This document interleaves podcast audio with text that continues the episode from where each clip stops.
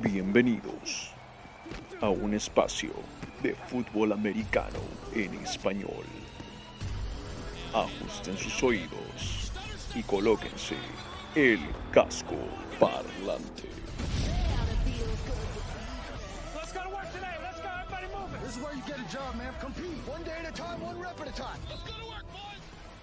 Hola, hola, hola, hola, ¿qué tal? ¿Cómo están todos? Y tengan muy, pero muy buenas noches y bienvenidos a este casco parlante, su podcast y live de la NFL, de la National Football League, del fútbol americano profesional de los Estados Unidos, enteramente en español. Señor Thornberry, no puedo arreglar el volumen tanto, ¿ok? Ok, ok, ok, ahora vamos. ¿ok? Es todo o nada contigo. Dios mío. Eh, ya saben de que estamos para todo el mundo de habla hispana desde Anchorage, Alaska. Saludos para todas las personas que no nos ven ahí hasta Tierra del Fuego. Y bueno, yo soy Simón Carpio, me encuentran como Cicalo Sports en todas mis redes. Y el día de hoy me encuentro sin una pierna, en realidad solamente con uno de los pilares de eh, este programa. Él es David Thornberry, el pragmático, por supuesto, más conocido ahora como Berry, el Berry Berry Berry. Sí, querido David Thornberry, ¿cómo estamos en esta noche? Yo voy arreglando el audio y usted, y usted hable lo que quiera. Arréglalo, arréglalo. Buenas noches a todos. Un gusto estar con ustedes nuevamente. Efectivamente, nos falta una pieza muy importante de este programa. Rodstad está en la lista de lesionados. Tiene un tobillo en la pantorrilla. ¿no? De lo que dijo la semana pasada, terrible. No, mentira, mentira. Está estudiando. Lo hemos mandado a que se capacite para que pueda volver y agregarle más valor al, al programa. ¿Qué tal ahí, Berry? ¿Me escucha mejor? Un poco alto, ¿ah? Pero bueno. Un poco alto. A ver, a ver, vamos, vamos a hacer acá un poquito de producción. Ustedes no saben lo que conlleva esto. A ver, ¿qué tal? Mira, ¿qué tal ahí? Mejora, ahí mejor, ahí mejor. Ahí, perfecto. ¿Estamos bien o muy alto todavía? Yo creo que sí, mejor que el público diga. A ver, gente, si se escucha bien, fuego en el chat. Emojis de fuego en el chat. Ah, señores, tenemos un programa muy especial para ustedes porque sí, Rodstad no puede estar con nosotros por temas laborables de estudio. Todavía es un hombre en formación. Entonces, eh, como tiene que todavía pasar por la pubertad, lo mandaron a hacer night school. Así que nosotros nos hemos quedado a cargo del programa. Algo halloweenesco. Sí, sí, mi querido Jean-Pierre Fernald, me tuve que afeitar porque no está Rodstad, lamentablemente. Entonces yo pagué la apuesta por Rodstad. Él recién la pagará el fin de semana. Y ahí veremos a Rodstad con la cara totalmente limpia. ¿eh? En una semana de NFL que se vino fuerte. Me digo cuando es hermano menor, terrible. Son, son, lo peor. Eh, a- así se ve un hombre de 30 años, ¿ok? Así debería verse. Señoras y señores, este programa el día de hoy ya saben cómo va, es el de mejor, peor, respeto, decepción. Y hoy día hablamos de la semana 8 de la NFL, que fue una semana bomba, una semana que explotó con todo. Thornberry, ¿cómo la viviste esa semana? Así, sinceramente. Bastantes upsets, ¿no? Creo que es la semana de la temporada que más upsets ha tenido, o sea, donde el que no era favorito ha ganado más veces en lo que va de la temporada. Creo que muchos de nosotros, entre todos, hemos sufrido con algunos resultados en picks, en apuestas, en eliminators. Lo dejo ahí picando. Sí, sí, fue una semana terrible. Hay que ser sinceros, hacer con el Eliminator. Rod y yo habíamos elegido a los Bengals y perdimos el Eliminator. Así que en el Survivor, en el Eliminator, en el que no te puedes equivocar ninguna semana, ya estamos fuera. Solo queda David Thornberry, el verdadero Eliminator, el único que no se ha equivocado hasta ahora en ese jueguito. Y veremos si llega hasta el final de la temporada. ¿ah? Vamos a ver, ya nos ganó a nosotros, ahora tiene que ganarle al juego. Presión sobre David Thornberry. Lo veremos y hablaremos de eso el día sábado. Muchachos, tenemos una sorpresa especial para todos los que están en los comentarios, para Jean-Pierre Fernal, para José López y para todos los que se van uniendo. Hoy día tenemos invitados especiales porque para reemplazar a Rodstad, que es irreemplazable, tuvimos que crear dos upsets en la semana 8 de la NFL, lograr de que dos equipos que tal vez tú no tenías en tu mente que ganen esta semana, ganen y de una manera impensada. Y ellos vienen a representar esos dos equipos. Thornberry, cuéntanos a quién tenemos el día de hoy y muéstralos para que todos los puedan ver. Bueno, representando a los New Orleans Saints, tenemos al buen amigo Carlangas. ¿Cómo estamos, muchachos? Buenas noches. ¿Cómo estás? Carlos, Feliz. mi querido Carlitos Bermejo, ¿cómo estás? Feliz, feliz del upset. Ah, yo con toda la fe, siempre apoyando a los Saints. Algo me decía muy, muy dentro mío de que íbamos a llevarnos el upset. Y a pesar de que fue una caída, un golpe fuerte, eh, perder a James Winston, aún así nos llevamos el upset y nada, salí feliz. Lo malo que perdí mi apuesta, pero ya les contaré más adelante sobre eso. Perfecto. ¿Y a quién más tenemos? Representando en la otra esquina, Thornberry. El más upset de los upsets de esta semana, creo yo, el culpable de las dolencias de sus eliminators. Tenemos al gran Edel desde México. ¿Cómo estás, Edel? Nah, extasiado, amigo, extasiado. ¿Y cuál? Sus, sus survivors no importan. Ganaron los Jets, maldita sea. Ganaron. Algo que tal vez no se repite esta temporada. Señores, vamos a hablar acerca de lo mejor de la semana, porque en verdad los upsets, muchos nos bajaron las apuestas, los survivors, los eliminators, es verdad, pero de esto está hecho la NFL, siempre hay sorpresas, nunca se sabe realmente quién puede salir victorioso o no, y puede pasar, como dice la película, Any Given Sunday, y este fue el domingo, así que empecemos primero con lo que fue el partido de los Saints, mi querido Carlos Bermejo, ¿cómo lo viviste, cómo lo sentiste? Y cuéntanos tú en lo mejor de la semana, cómo aparecen estos Saints. Bueno, en realidad lo viví aquí en la casa, todo tranquilo, un par de cervezas y, y luego me fui a la casa de Rod, perdón, ¿qué? Esto, por eso es que no pude venir realmente, es la historia real, 100% verídica, no fake. Pero nada, para mí los Saints ah, son el respeto de la semana, más que el mejor. No tanto por el upset, pero porque si bien no fue una victoria aplastante, sí diría que fue humillante para los Buccaneers. Y ya siendo esta la tercera en estos dos años, eh, sobre todo que Tom Brady ha llegado a un nuevo, un nuevo equipo, ¿no? Y, y todo ese tema. Pero nada, eh, fue una sorpresa bastante bien recibida, eh, con sorpresas también tristes, porque como dije, perdimos a James ah, y probablemente confirmado ya toda la temporada, porque se lesionó un poco el, este, este, este que es ligamento cruzado. ¿no? El bastante famoso ligamento cruzado, el ACL y el MCL. Lamentablemente no sabemos hasta qué punto, pero sí han confirmado que no va a estar toda la temporada. Pero se ganaron el respeto de la semana porque a pesar de esto y con un quarterback tercer suplente, porque ni siquiera estaba Taysom Hill, porque recordemos, estaba afuera con el protocolo de contusión, eh, con un tercer quarterback, eh, Peyton hizo magia prácticamente y hemos logrado resistir un, un- contra el campeón, ¿no? El, el actual campeón. Y es algo que nadie se imaginaba, que yo personalmente dije, ok, vamos a tener un juego decente, ¿no? Eh, yo decía, ok, no va a ser una pérdida tremenda, ¿no? 30-0, una cosa así, no, no, no. Va a estar peleado. Eso es lo que yo pensé. Teniendo a James en nuestro equipo, pero imagínate, James se va creo que en el segundo cuarto y yo, con, yo estaba, estaba sudando frío, sudando frío completamente, no tenía, no tenía idea dónde meterme. Y dije, ok, Diosito, ahí está, ahí está la Virgen de Guadalupe. Yo dije, por favor, hace, hace un milagrito. Yo ya estaba ya alucinando, te lo juro. oye, No tengo idea cómo hemos, lo- hemos logrado resistir este partido. De verdad, para mí, los Saints se llevan el respeto de la semana por haber resistido y por haber salido victoriosos de ese match. ¿Tan- ¿tanto así el amor por James Winston? ¿Tanta fe le tiene? Le tuve, veo, le tuve ¿eh? fe.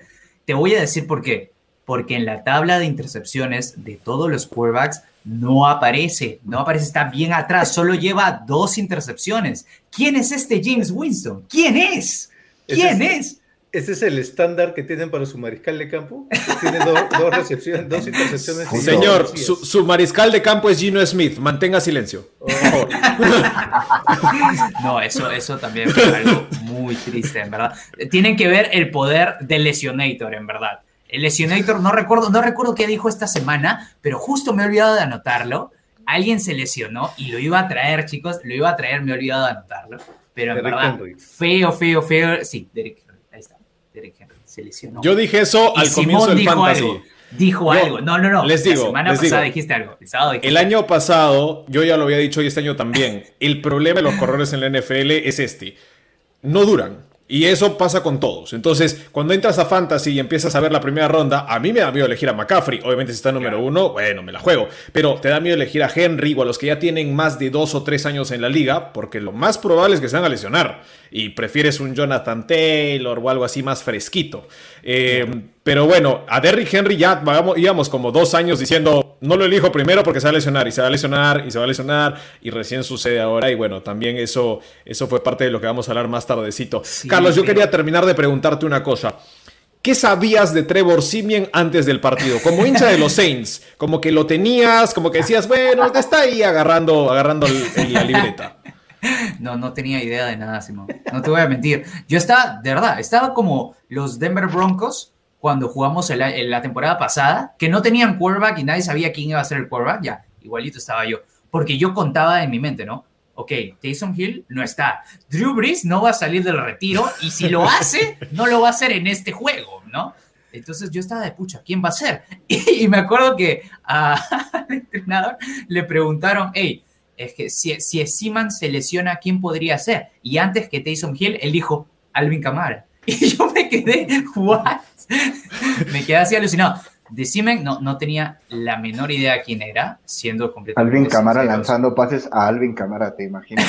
Sí, sí, él, él lo lanza y él lo atrapa, ¿no? Ajá. Eh, no, no tenía idea quién era y wow, realmente me, me sorprendió y a él le doy mi respeto porque mira, acá tengo sus números, me parece que este, sí, Trevor Seaman, 160 yardas por aire, un touchdown, 55% de porcentaje de compleción. Nada mal, o sea, nada fuera de lo común, bastante decente y esa es la magia de este juego, que hemos logrado resistir con una ventaja que ya teníamos, la defensa se ha encargado, además de, ojo, que quería también hablar, las penalidades de los Tampa Bay Buccaneers. Me parece que en total fueron unas 10 penalidades por algo de 120 yardas acumuladas en total. Tremendas las penalidades. Esta defensa de que el año pasado, la temporada pasada, la apreciaban muchísimo porque decían, ah, es una de las mejores defensas, están bastante rectos, bastante correctos, todos tranquilos. Ahora están cometiendo penalidades a la loca. No tengo idea qué pasó, no sé si están muy emocionales por lo que ¿eh? pasó con los Saints. Sí.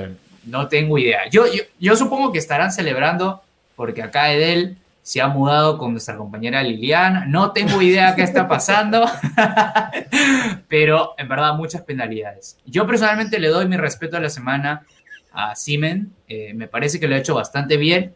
Algo decente, no muy fuera de lo común, pero hemos logrado resistir y le doy a mis Saints el respeto de la semana como se merece. Muy bien, muchas gracias Carlos por esa apreciación del partido de los Saints. Era importante hablar de estos Saints porque ya los veníamos viendo en defensa y en ofensiva todavía habían algunos cuestionamientos, pero como tú lo dices, sacaron el upset y lo hicieron aún sin James Winston. Ahora es momento de hablar de otro equipo en el que absolutamente nadie pensó que iban a ganar esta semana. Ni Dios los tenía en la quiniela. Hay que ser sinceros, ¿ok? En el momento de repartir bendiciones no estaban en el papel.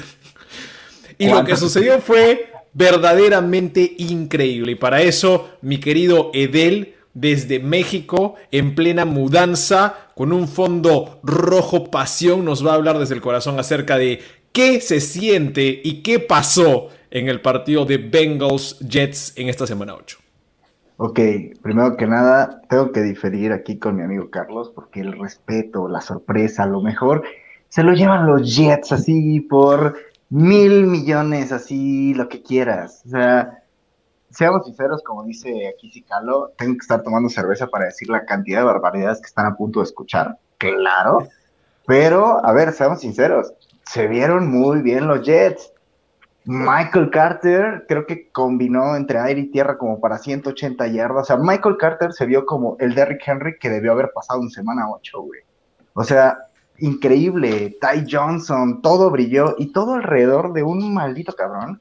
Que yo, es más, yo ahorita exijo que todos nos metamos a, a- a pedir firmas para que ya le den un contrato como el de Mahomes a White. Ya, es hora. Mira, como aficionado a un equipo como los Jets, No, se nos fue. No. Ahí se, ahí se vuelve a conectar ¿No seguro dele un ratito. Ahorita regresa, ahorita regresa. Uy, ya, no, es ya. que fue algo tan loco, estaba algo de algo tan bravo que seguramente se le fue un ratito a la conexión de internet. Es, es la Ah, emoción, es la sí. emoción. Yo creo que a ver no. si, si por interno, si por interno puedes hablarle para que entra y salga de nuevo. Fácil ahí, ahí se vuelve a conectar. Fácil se le fue la batería del celular. Eh, Yo creo lo que de la los compañía, la compañía española muy conocida aquí en Perú eh, también está con la emoción de que los Jets han ganado y por eso es que se le ha ido un rato la señal No, de él, no pero, pero ya regresa, no se preocupen. Liliana, no te preocupes, ya llega Edel, ya regresa, no te preocupes. Yo nosotros todos sabemos que lo estás esperando, ahorita regresa. Está, está bien, vamos hablando con la gente de los comentarios. Saludos para Jean-Pierre Fernald, eh, saludos para José López, Edgardo García, saludos señores desde México. Sí, un gran saludo para toda la gente de México. También por eso traemos a nuestro representante y colega mexicano Edel. Eh, a la gente celebrando a los Jets, ya haciendo el canto. Terrible, Jean-Pierre Fernald en los comentarios. No tanto un partido, bueno, no sé, a la gente los Jets le vale la pena soñar. Vamos a hablar de eso ahora con Edel que ya regresó. Yo le puse en mi quiniela a los Jets porque siempre hay en la semana una sorpresa y acerté el juego. Bueno, Edgardo, yo necesito los chela, números de la chela. lotería. Necesito, por favor, también un par de, no sé, de consejos, de amor. Tú me vas a ayudar. Y saludo para Susan Silva que se está riendo en los comentarios. Ahora sí, Edel, de vuelta. Síguenos, por favor, hablando de estos JETS. Wow, pues más que nada yo creo que les voy a pedir aquí un intercambio de respuestas. ¿Creíamos en el proyecto de Robert Saleh? ¿Sí o no? Así rápido en chinga. No. No. Exacto, nadie, hay ni manera. siquiera, no- ni siquiera nosotros veníamos, veníamos de pensar, bueno, qué buen draft, bueno, qué buen esto, bueno, y no, y- y- y no había dónde, y, y la verdad te voy a ser sincero, yo ni iba a ver el partido, la verdad. Después de un rato me hablaron y me dijeron, ya estás viendo tus Jets, y yo, ¿cómo? ¿Seguimos vivos? Y, y, y bueno, ya saben que yo soy súper fan del fantasy. Muchos de los jugadores que hay nunca son drafteables. O sea, y, y por 30 segundos, Michael Carter es líder en fantasy points. ¿Cuándo, no? Eh, estoy muy emocionado por lo que tengan que ver, pero este güey puede ser un One Hit Wonder. A ver, vamos a hacer otra vez, voy a hacerles otra pregunta. ¿Creen en Mike White para la semana 9? No. No. Yo sí, yo sí, pero solo para la semana 9. Luego ya Y Rod también. Porque, porque Rod van contra también los cree en él ¿no? el fantasy, por si acaso. Sí, claro, a ver, ¿por qué no? ¿Por qué no darle la confianza a Mike White? Yo pienso que esto se va a definir la siguiente semana, este güey viene muy bien, pero aparte creo que hizo algo importante, que es darnos una segunda victoria después de una racha muy, muy mala que traíamos. Solo le habíamos ganado a los Tennessee Titans, que la neta también fue una de las grandes sorpresas, entonces no son aficionados a los Jets, pero se los ruego, amigos. ¿Por Mira, qué no? si, si la gente todavía está confiando en Nick Foles, yo confío tranquilamente en White. No hay problema. Confiando en Nick Foles. Y no, ¿Quién está apar- confiando aparte- en Nick Foles? estamos de acuerdo que la llegada de Joe Flaco ya era como de, bueno, ok, lo veremos en semana 9 como titular. Ya no. Zach Wilson también, Robert Saleh salió a dar una, una- unas palabras y dijo, cualquier cosa puede pasar. Digo, Sí, no quiero Edel, entrar en detalles. porque jugó, jugó hasta Josh Johnson. O sea, o sea, ya para Claro. que juegue Josh Johnson, ya, ya ¿qué, qué estamos haciendo? ¿No? Amigo, es que, es que los Jets son una cosa muy rara. O sea, somos un equipo muy, muy extraño, pero piénsalo así. Y voy a entrar en algo que se habló un montón en los grupos de los Jets. Si hay algún chico aquí de los Jets México, este, güey, ¿cómo empezó Tom Brady? Con una lesión con Bledsoe, ¿no? Puta, ¿cómo, cómo, cómo nos encantaría, güey, que White saliera de la nada a resolver todos nuestros pedos, güey, ¿sabes? Seis, seis Super Bowls. Seis Super Bowls. Sería, Mira, sería, no, sería seis, increíble. le pido pero uno, le pido uno. yo te digo algo, yo te digo algo de él. Yo creo que Mike White, a mí particularmente, de solo lo que vi en este partido, lo vi 10 niveles por encima de lo que he visto a Zach Wilson en su mejor partido en 7 semanas. O sea, el chico parece perdido en 7 semanas y llega este hombre y dice, bueno, si me dan una chance... Y, y al menos es como Taylor Heineke el año pasado, ¿me entiendes? Entonces, eh, está como para jugar en la NFL. Al menos el tipo dijo, eh, al menos estoy como para jugar en la NFL, ¿ah? Zach Wilson no lo ha demostrado, al menos hasta ahorita. ¿O cómo tú lo ves a tu quarterback y al equipo. No, a ver, a ver, Zach Wilson, Yo pues nunca le voy a tirar tierra porque soy un Jet. Objetivamente. Zach Wilson, Zach Wilson sigue siendo el segundo mejor novato. Mira, lo canearon. Lo canearon por decir que Zach Wilson era el segundo mejor novato. Thornberry. ¿Por qué lo votas, Yo Thornberry? no fui, yo no fui, yo no fui. Yo no fui. Es el lesionator. ¿Quién Ahora es el está- Problemas técnicos ahí de la, de la producción. Vamos a recomendar de que el fantasma de Roth deje de seguir jalándole las patas a Edel, por favor. Ya. Eh, ahí regresa Edel. Déjame Ahí lo tenemos de grabar en paz, déjame grabar. Con mis amigos. ¡Eh, Liliana! ¡Liliana! Sí, Liliana, ya la tuve que sacar, no es cierto. bueno, a ver, yo no veo tan mal a Zach Wilson como algunos lo pintan en cuestión. Pro Football Focus todavía lo tenía como el segundo mejor desde que inició la temporada, pero, pero, no se veía como el coreback que drafteábamos, amigo. Fue la segun- el segundo pick, y ya sabes que hay una pequeña maldición ahí, ¿no? Es un güey que de entrada era boom or bust. Yo contento con Mike White si saca los resultados y lo importante de esto es a quién le ganamos también. Le dimos un golpe de autoridad a un equipo que le dio un buen llegue a Baltimore, que anduvo, o sea, no, no era un equipo malo y que tampoco jugó mal. Déjame decirte que tampoco jugó mal. El, la intercepción de Lawson fue clave, pero Sí. Cincinnati de verdad es que estuvo dominando una muy buena parte. Y, y- y estoy a favor, Mike White pudo haber sido incluso el, el boom del momento, la adrenalina. Oye, ¿sabes qué estamos jugando tan bien? La conversión de dos puntos la atrapo yo, chingue su madre, el New York Special. Es que, es que también Edel es el primer, eh, o sea, el que le, el Después que- de- el equipo al que le hicieron Verde, el ¿no? hype y dijeron es lo primerito en la AFC contra lo último, claro. ¿me entiendes? O sea, de, de todo. Nah, es- es ahí está increíble. Miami. No nos compares.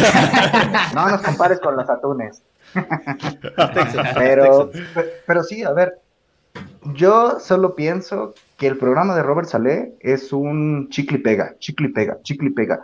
Y aquí lo digo y lo sigo diciendo. Si este chico tiene dos partidos buenos, yo creo que Zach Wilson se va a la bench y debería. Sí. Porque si estamos viendo resultados con un güey, me vale verga de dónde lo sacamos, un vato que ha estado entrando y saliendo del equipo de prácticas, y dejémoslo. Lo que queremos los aficionados son victorias, y lo que necesita el equipo es eso. Tenemos un montón, un montón de capital de draft. Podemos armar, si hay talento, lo que sea. De No, verdad. y sobre todo que ahora co- lo puedan usar como activo y puedan cambiarlo por algo más, más adelante. Ajá.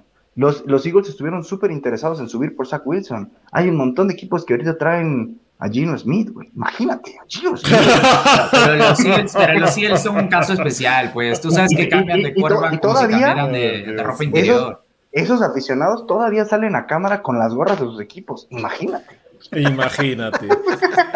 Y bueno, no solo eso, sino que los Jets también hoy día hicieron el trade para poder obtener a Laurent Duvernay Tardif como guardia derecho, probablemente titular que este tipo Sí. no, te- no tenía. Entonces, está bueno, está bueno. Parece que están, están tratando de construir algo. Muchachos, comentarios finales de este mejor de la semana. Empezamos con Carlitos para cerrar. Lo último acerca de lo que fue esta semana 8 para ti. Muy interesante cómo se dieron los upsets. La verdad, como les comentaba al inicio, perdí mi apuesta porque a mis hermosos Saints les aposté, por supuesto que sí. Encima ganador del partido. Eh, me parece que le metí... Oh, no, no, no, perdón. Me fui por un spread más 3.5 creo que era. Pagaba muy bien. Y la combiné con los Bengals y lamentablemente los hermosos Bengals. O diría, mejor dicho, los Jets de Dell me fregaron, acá. Los Jets de Dell me fregaron la apuesta. Pero bueno, yo feliz. Mis Saints ganaron, estoy todo alegre. Por todo lo demás, eh, nada, un poco pensando qué va a pasar en el futuro eh, de la temporada. Estoy un poco preocupado por eso, pero con fe, porque ahora se viene, me parece que Atlanta, y hay un par de partidos que se ven tranquilos.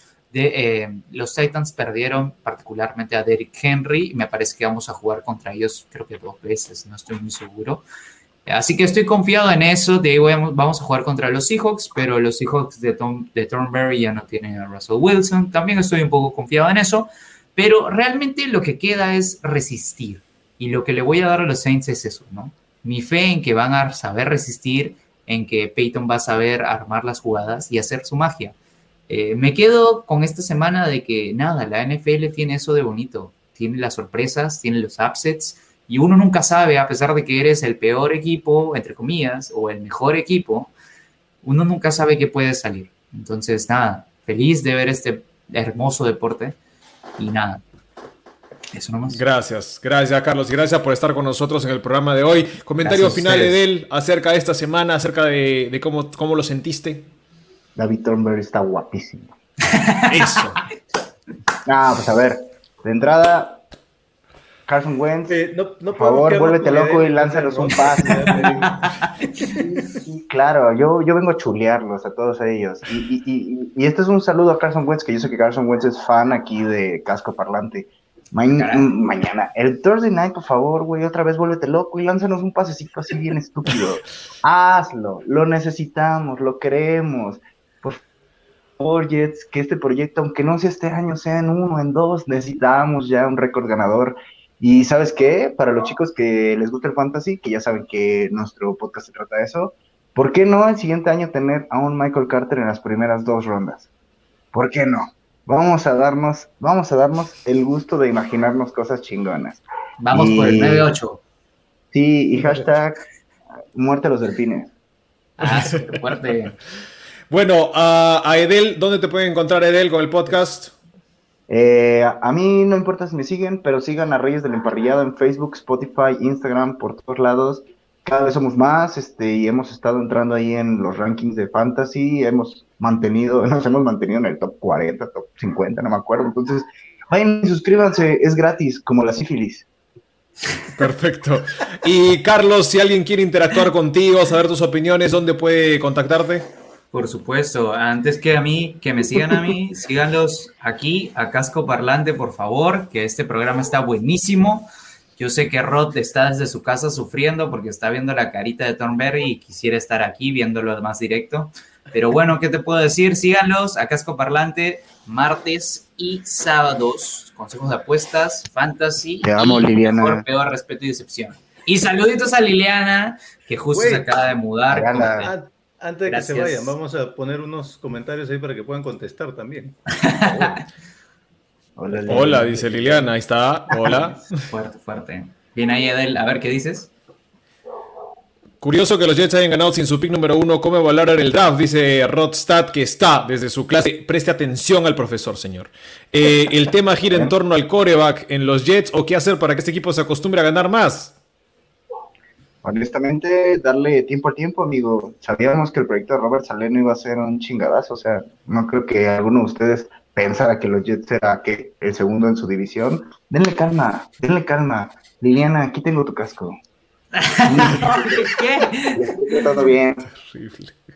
Ah, comparar a White con Brady es como comparar a Edel con Raúl Alegre. ¡Oh! No te pases, pues, Edel. Por eso te Wow, banearon la internet. Qué terrible, qué terrible. Dale calma, Ah. dale calma. Muy fuerte esa ronda.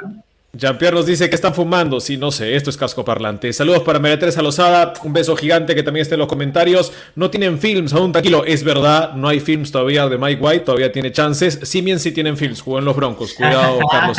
Eh, propongo que él me reemplace. Ah, Dios mío, ya, ya está poniendo ahí reemplazos. No, grandes invitados los que, los que conseguimos en verdad el día de hoy. Queremos agradecerles, gente. Eh, gracias por estar con nosotros. Ustedes que son parte del programa en los comentarios, a veces que nos ayudan a compartir, que están con nosotros en diferentes juegos. Eh, para nosotros es un gusto tenerlos aquí en vivo y que puedan compartir con nosotros lo mejor de la semana. Así los despedimos. Thornberry, por favor, haga los honores de decirles adiós. Hasta luego, señores. Gracias por, por este, acertar la invitación y acompañarnos. Nos vemos. nos siempre. muchachos. Los amo. Gracias. Muchos saludos. Bye. Señores, mi querido Edel de Reyes del Emparrillado y Carlos Bermejo, que está siempre con nosotros aquí en Casco Parlante, fueron nuestros invitados esta semana para hablar de lo mejor que fueron los upsets de la semana 8. Thornberry, ¿algo que complementar? Eh, no, bueno, ahí justo qué pena que el- los dejé ir, pero Miguel preguntaba si es que White es QB de un partido, podemos decir que tiene futuro de starter. Yo todavía espero. Pero creo que si yo hubiera dicho lo mismo, creo que Edel por ese lado iba, Dios mío, me despeiné, espérate, vamos a arreglar esto, vamos a arreglar esto que está terrible. No, ya nos Creo que él todo tenía el mismo pensamiento que yo, que es ponlo y ver qué hay. En- en- o sea, ya, ya tuviste siete semanas de Zach Wilson, ya viste más o menos qué puede dar. Igual tiene un futuro, tiene, tiene todavía tiempo para aprender. Pero Mike White lo pusiste, funcionó.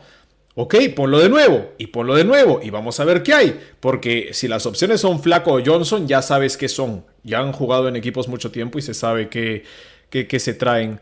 Em, saludos también a Liliana Ramos que dice, no te reconocí Carlos. Ah, bueno, mira, le echo un poquito de, shade, un poquito de sombra, terrible. Eh, le rescindieron el contrato, dice Jean-Pierre. No, no, no, no, un ratito. Rodstad en estos momentos está instruyéndose en sistemas de bloqueo y también de pass rush para que pueda eh, mejorar sus predicciones con, con, nosotros. Y está también leyendo tus comentarios. Eh, Cerremos lo mejor de la semana Thornberry. Yo tenía un picadito. Yo te voy a hacer imaginarte las jugadas y tú me dices cómo te sentiste cuando las viste en esta semana 8. Vamos primero con mejor jugada trick play. ¿Por qué? Porque fue Halloween. Hay trick y hay treat. ¿Quién tuvo trick and treat, señores? Pues los eh, Bengals tuvieron una linda jugada de truco contra los Jets. Fue Barrow, pase a Boyd. Y Tyler Boyd pase a Mixon y Mixon consiguió un montón de yardas por la banda, una de las buenas jugadas de truco que tuvimos en el Trick or Treat de la semana de Halloween en la NFL. Y esta creo que te va a gustar a ti, Thornberry. Mejor jugada defensiva de la semana. La captura de TJ Watt sobre Baker Mayfield antes del halftime hizo un giro. Le dijeron, TJ Watt, última jugada de la primera mitad, ¿qué hacemos? Bloqueo doble y le pusieron a un tackle y a un ala cerrada. Doble bloqueo a TJ Watt. ¿Sabes qué hizo? Se fue para un lado, movió a los dos, hizo un giro en su propio eje y tiró para el otro lado. Captura increíble de TJ Watt. Busquen justo antes del medio tiempo. Tremenda jugada de uno de los mejores jugadores defensivos de la semana. Y hablando de jugadas defensivas, mejor tacleada. Los Panthers jugaron contra los Falcons y el safety de Atlanta le tiró un tremendo tacleo a Robbie Anderson en campo abierto que lo dejó seco. Y cuando muestran la repetición, totalmente legítimo, hombro directamente al brazo. Robbie Anderson salió medio, medio movido del golpe, pero es la agresividad de la NFL. Los que te van a gustar, Berry, los mejores graciosos de la semana. ¿Qué es lo peor que puede pasar en un partido que ya perdiste. En un partido que ya terminó, que ya se acabó, que ya no hay forma en que te puedas salir más allá de la superficie, ya te hundiste. Es uno que te llames los Jaguars, dos que por alguna extraña razón intentes un onside kick en la última jugada del partido y que te lo devuelvan para touchdown un onside kick devuelto para touchdown y es lo que hizo Homer, el corredor de los Seahawks, en ese onside kick de los Jaguars. ¿Cómo te sentiste, Thornberry, con esa jugada? ¿Te gustó? ¿Te llenó el corazón? Un poco, pero no me dejó engañar por estas victorias contra los Jaguars. Pues era, tenía, ya, si no le ganabas a los Jaguars, ¿qué estamos haciendo, no? Así que, no, quiero, quiero que regrese Russell Wilson, que ya debería estar por regresar, creo, después del, ya le quitaron el, el clavito y todo. Así que después del bye week, ojalá regrese y el 100%. No creo que el 100%, pero ojalá. Todos los hinchas de los Seahawks sé que están ahí aprendiendo acerca de metatarso y todas esas palabras raras de las manos, pues sí. Eh, mejor gracioso que a mí me gustó y porque lo digo también, muerte a los Dolphins, como lo dijo Edel. Eh, hubo un centro que hace Greg Mans, que es en realidad el centro suplente que tienen los Dolphins que está jugando de titular, y literalmente tiró el centro al cuerpo de Mike Seki, que estaba pasando por detrás entre el coreback ah, y el centro a toda velocidad. Se lo lanzaron directamente a él. La pelota es recuperada por los Bills por Micah Hyde en un partido que los Dolphins estuvieron en partido casi todo el encuentro. Y de ahí aparecieron esta clase de jugadas que me hacen cuestionar a, Brian Flores, Thornberry. ¿ah? ¿Ah? Sí, ya no le creemos tanto este año, ¿no? No, este año no. Proyectaba bien. Tenía mejores atrapadas y tengo candidatas. Yo sé cuál vas a elegir porque tienes tu corazoncito. Pero a ver. Kill and Cole en los Jets, de las mejores atrapadas de la temporada. En verdad, a una mano, touchdown cerrando a la mitad. ¿Y qué pasa? Incompleto. No valió el touchdown, lo cual fue triste, pero la tenía que poner porque estéticamente, a una mano cayéndose casi en la zona de anotación, no llegó a completar la atrapada, se le fue después, pero era muy bonita. ¿Y qué te pareció la de Metcalf? ¿Te gustó la atrapada de touchdown de DK Metcalf? Sí, por supuesto, pero más me gustó la de los Jets, como decías, ¿no? Esa me, me, unos atisbos de, de Odell Beckham Jr., ¿no? Esa me gustó más y, me, no me sorprendió, pero hay unas jugadas que la tiene que dejar pasar, pues, o sea, era, era debatible si se le fue o no, creo que pudo haber quedado, ¿no? Pero bueno. Tú decías, fue tan bonita que debió contar. Exactamente.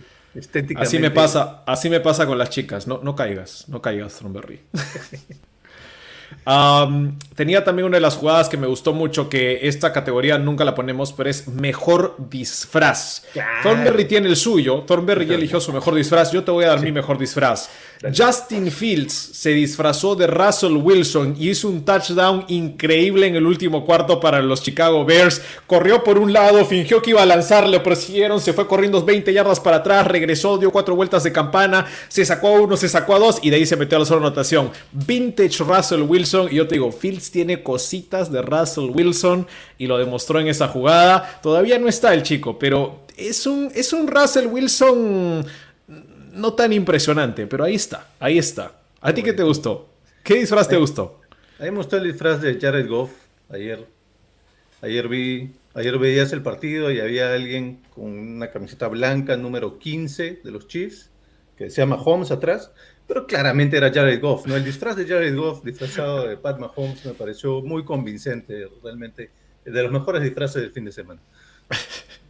Y hablando de disfraces, eh, quería elegir este, el disfraz de Miles Garrett entrando al estadio por parte de los Cleveland Browns. Tenía una lista de todos los corebacks que había capturado como diciendo soy el Grim Reaper disfrazado de la muerte y llevando en su espalda todos los corebacks que se ha llevado. No fue suficiente, ganaron los Steelers. Finalmente, y hablando de ese partido para cerrar lo mejor de la semana, tengo a Baker Mayfield Thornberry como parte de mi mejor de la semana. Mejor celebración. ¿Por qué? Porque en una jugada en que Baker Mayfield tiene un acarreo por la banda y lo empujan fuera, ya cuando estaba en la banda lo empujan Ah, y sí, lo sí. tiran afuera, lo fueron a defender todos sus compañeros. El hombre tiene un hombro totalmente dislocado, cayó justamente en ese hombro. ¿Qué hizo? Se paró de inmediato, salió corriendo y metió su Primero y 10, vamos para adelante. Me gustó, eh, más allá de que es totalmente irresponsable, eh, me gustó, me gusta la actitud de Baker Mayfield, me gusta que tenga, que es genuino, ¿me entiendes? Él es así. Él tiene que darse ese hype solito, lo ha tenido que hacer toda su carrera desde colegial porque nada, nadie daba un peso por él. Y ahora eh, los Browns también son esa clase de equipo, que nadie todavía confía totalmente y él solito tiene que, que ser el hype man de los, de los Browns. Ese es, es otro entrenador que es, mira, voy viendo una tendencia que no le hemos captado, pero la, esta podría ser la temporada de las decepciones de entrenadores de los cuales esperábamos mucho, ¿no? Este, ya hablabas de Flores, Stefanski, Shanahan, eh, ahí vamos viendo una tendencia, vamos a monitorear eso para futuros MPRs. Así es, entrenadores jóvenes, buen, buen dato, Thornberry. Nos metemos entonces ahora de lleno a lo que es el peor de la semana, pero primero comentarios, ¿qué está diciendo la gente en el chat, Thornberry? El, del Buki pasó a Goku por tu peinado. Sí, sí, sí. Jean-Pierre preguntando a es posición o posesión, haciendo alusión a que lo hemos mandado a que se capacite para que vea la diferencia. Liliana pregunta ¿qué? Y yo pregunto lo mismo, ¿qué? ¿Qué, qué? ¿No? Ahí Jean-Pierre educándonos un poquito en temas medicinales. Sí, es cierto, puede perder la sensibilidad de los dedos. Cuidado. Así es. Edel nos sigue mandando flores y de hecho... Le voy a mandar un, un beso volado. No, y me, me está hablando por WhatsApp para coordinar un, un- grabar Reyes del Emparrillado. Edel, ¿me dejas terminar el programa primero y después te puedo contestar? ¿Puedo concentrarme en esto un ratito, por favor? Hoy día la producción, cortesía de Thornberry, pero con el fantasma de Oh. Rodstad todavía por ahí dándonos una que otra mano, en verdad. No, Rodstad está ayudando ahí en lo que puede, cuando puede. Yo no podría solo, sinceramente. Eh, Jean-Pierre hablando también del disfraz de Miles Garrett, que efectivamente Sí. llegó vestido como la parca y en su capa tenía los nombres de todos los mariscales de campo que había capturado. Carlos también sigue acompañándonos, ya sabemos por qué, lo vamos a ver más adelante. no, no necesariamente porque disfruta mucho del programa, ya lo vamos a ver. Eh, dice que le gustó el disfraz de Tom Brady, ¿no? Se disfrazó del mismo contra los Giants con Eli Manning y perdió contra mis Saints. Tiene, tiene todo el derecho de celebrar hoy día y de hacer todo el hype, mi querido Carlos Alberto Bermejo. Señores, pasamos ahora sí a una nota un poquito más triste y es lo peor de la semana. Cortesía, por supuesto, del Olympique de Marsella. Señor Thornberry, ¿qué es lo peor de la semana? Lo peor de la semana, bueno, la ausencia de Rodstad. Nah, la ausencia. ¿No? Sí, sí, eso es lo peor de la semana, por supuesto. Lo segundo peor de la semana. Eh, en un deporte tan complejo, con tanto detalle, con tanta minucia, donde ganar y perder media yarda hace tanta diferencia y cada uno de esos pequeños eventos trae un montón de consecuencias. Eh, en un deporte que está, cuya esencia está basada en segundas oportunidades, terceras, cuartas oportunidades, es muy difícil decir perdiste por este jugador o por esta jugada. Normalmente hay una serie de, es todo un, un cosmos de jugadas que se suceden, ¿no? Entonces es complicado tirar el dedo a una sola cosa. Sin embargo, esta semana yo sí puedo decir claramente que hay dos jugadores que le perdieron el partido a sus equipos.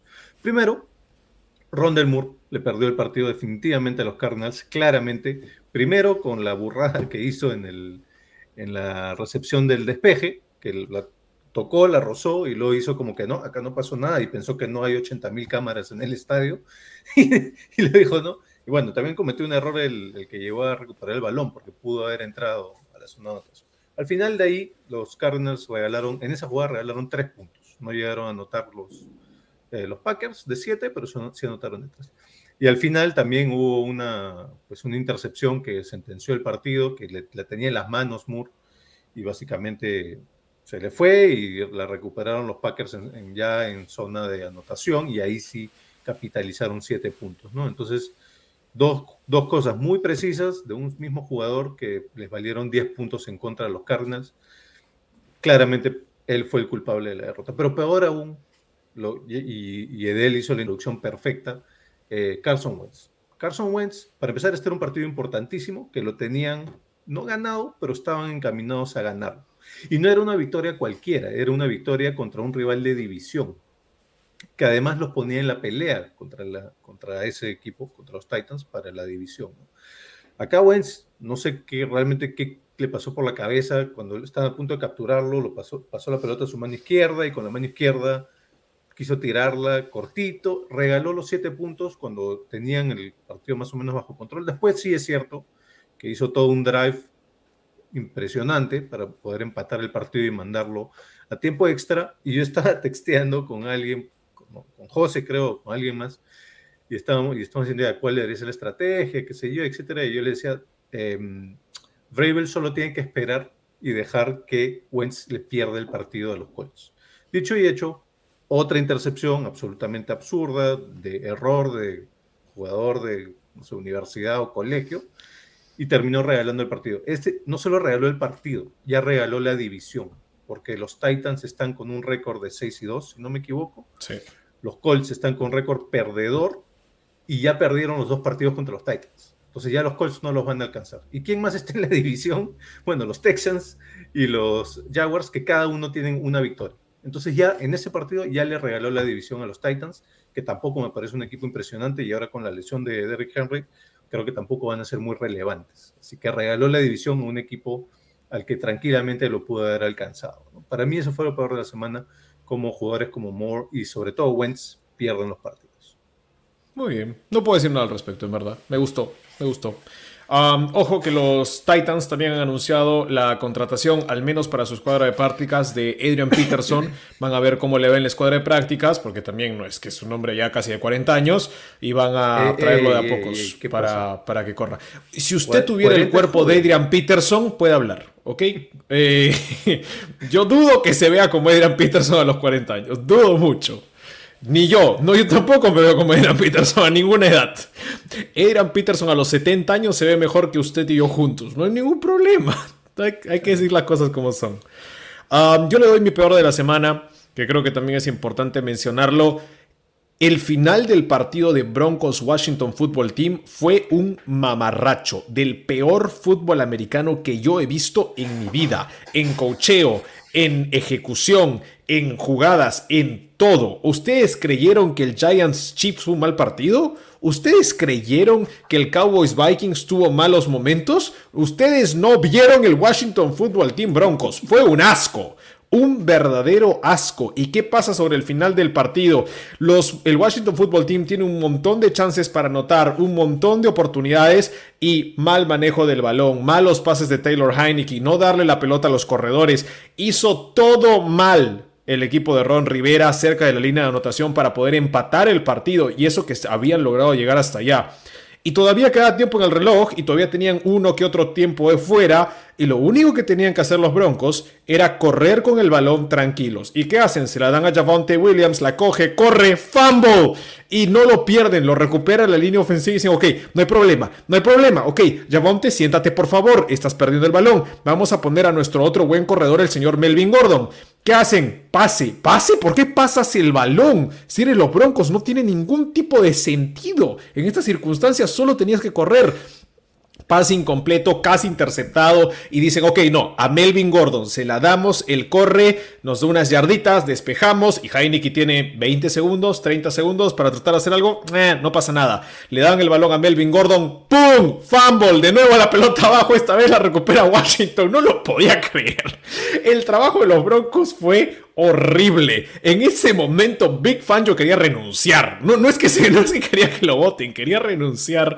Y la tienen el Washington Football Team y tú dices, bueno, entonces lo empatan. Están a nada, están a 20 yardas. ¿Qué hace el Washington Football Team? Se deja capturar, por supuesto. Ed Heineke tenía cuatro linieros ofensivos suplentes en esa línea. No pudieron aguantar el pass rush de unos Broncos que ya no cuentan con Von Miller, que ya se va a los Rams y no tenían a Bradley Chop. O sea, ¿quién está, quién está a Taylor Haneke, Dios sabe. Eh, un partido horrible, un partido de dos equipos que no merecen estar ni cerca de la postemporada, dos equipos que tienen que replantear muchísimo acerca de a qué juegan y por qué juegan así y conseguir gente que juegue como que ellos quieren que jugar, pero que tienen graves, graves inconvenientes no sé, no, me gustaron para nada y no, no, es difícil elegirlos el resto de la campaña a Broncos y a Washington Football Team.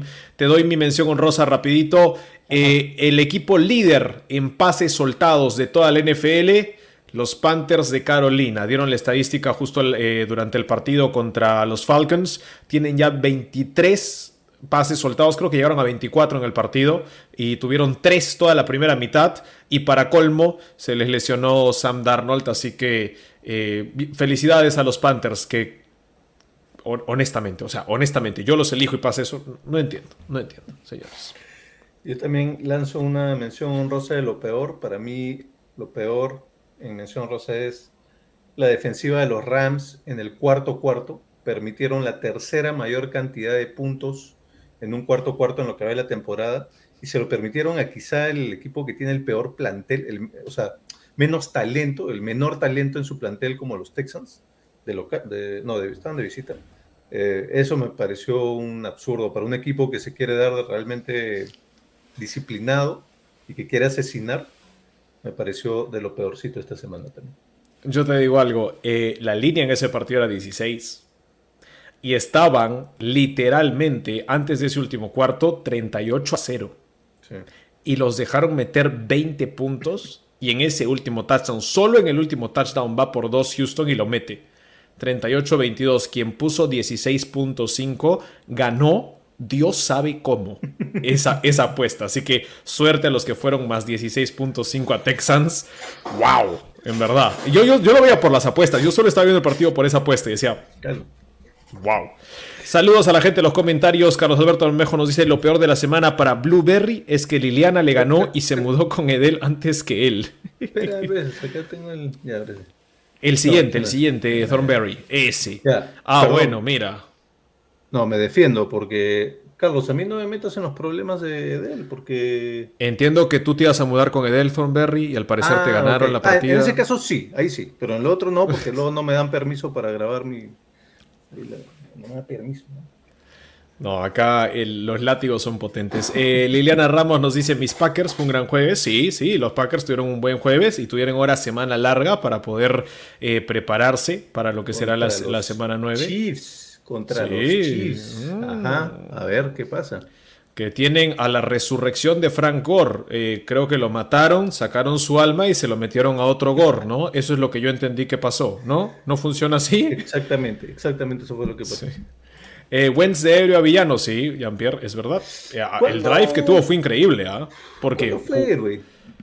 Eh, los pases que le puso a Michael Pittman, y honestamente era Michael Pittman y un montón de gente que no conozco. Eh, o sea, Ashton Dooling, esa clase de receptores, y T.Y. Hilton tuvo que salir lesionado de nuevo. Uh. Vamos a ver, a mí, lo- vamos a ver, vamos a ver. Eterno García dice, para mí lo peor de la semana vuelve a ser el desempeño de Mahomes. Perdón, perdón. Regresando a Wentz, me da risa porque tú lo recomendaste en el Fantasy esta, la semana pasada. Ojo, en el Fantasy ha puesto números increíbles, ¿ah? Con dos intercepciones. Sí, porque lanzó cuánto? Lan- metió uno por tierra, eso vale 6, y puso dos touchdowns más por aire, me parece. Ahí lo revisamos. Vamos a ver. Eh, lo peor de la semana para Edgardo García, desempeño de Mahomes y pobre juego de los Chiefs. Le ganaron a los Giants porque de plano el equipo de Nueva York, New Jersey no sabe cómo ganar. Lo dijimos la semana entrando al- a los picks. Yo dije, bueno, la mejor medicina para los Chiefs es jugar con los Giants, ¿no? Y bueno, Claro. honestamente, no fue la mejor medicina. Pasó como jarabe para la tos, ¿no? Esos que raspan un poquito, esos que vienen con pedacitos de, de acerrín y miel. Algo así se tomaron los Chiefs porque en un momento yo pensé que lo ganaban los Giants y me dio miedo, en verdad. No, sí. Yo, yo, yo, yo, le, yo le puse plata a los Giants en el último cuarto, cuando estaban empatados. Pagaba casi por tres y dije voy a ponerlo a los Giants. Pero también fue mi manera de eh, el reverse jinx, porque yo tenía los Chiefs en el Eliminator, así que cubrí, me- cubrí mis bases. ¿La sufriste? ¿La sufriste con el eliminator de los Sí, Chiefs? la sufrí, la sufrí. Sí, la sufrí. Es que eh, Edgardo tiene razón. O sea, eh, adelanto mi mención honrosa de, la, de las decepciones, ¿no? Eh, ya creo que la semana pasada o la anterior decía que el partido de lunes por la noche había sido el peor que habíamos tenido hasta ese momento. Esta semana voy a combinar. La combinación de partido de sábado, de domingo por la noche con lunes por la noche ha sido la peor combinación que hemos tenido de prime time, lo que llaman prime time, eh, de, to- de toda la temporada. Porque para mí el partido del domingo, muy mala ejecución. O sea, lo- los dos equipos, muy mala ejecu- ejecución, ninguno quería ganar.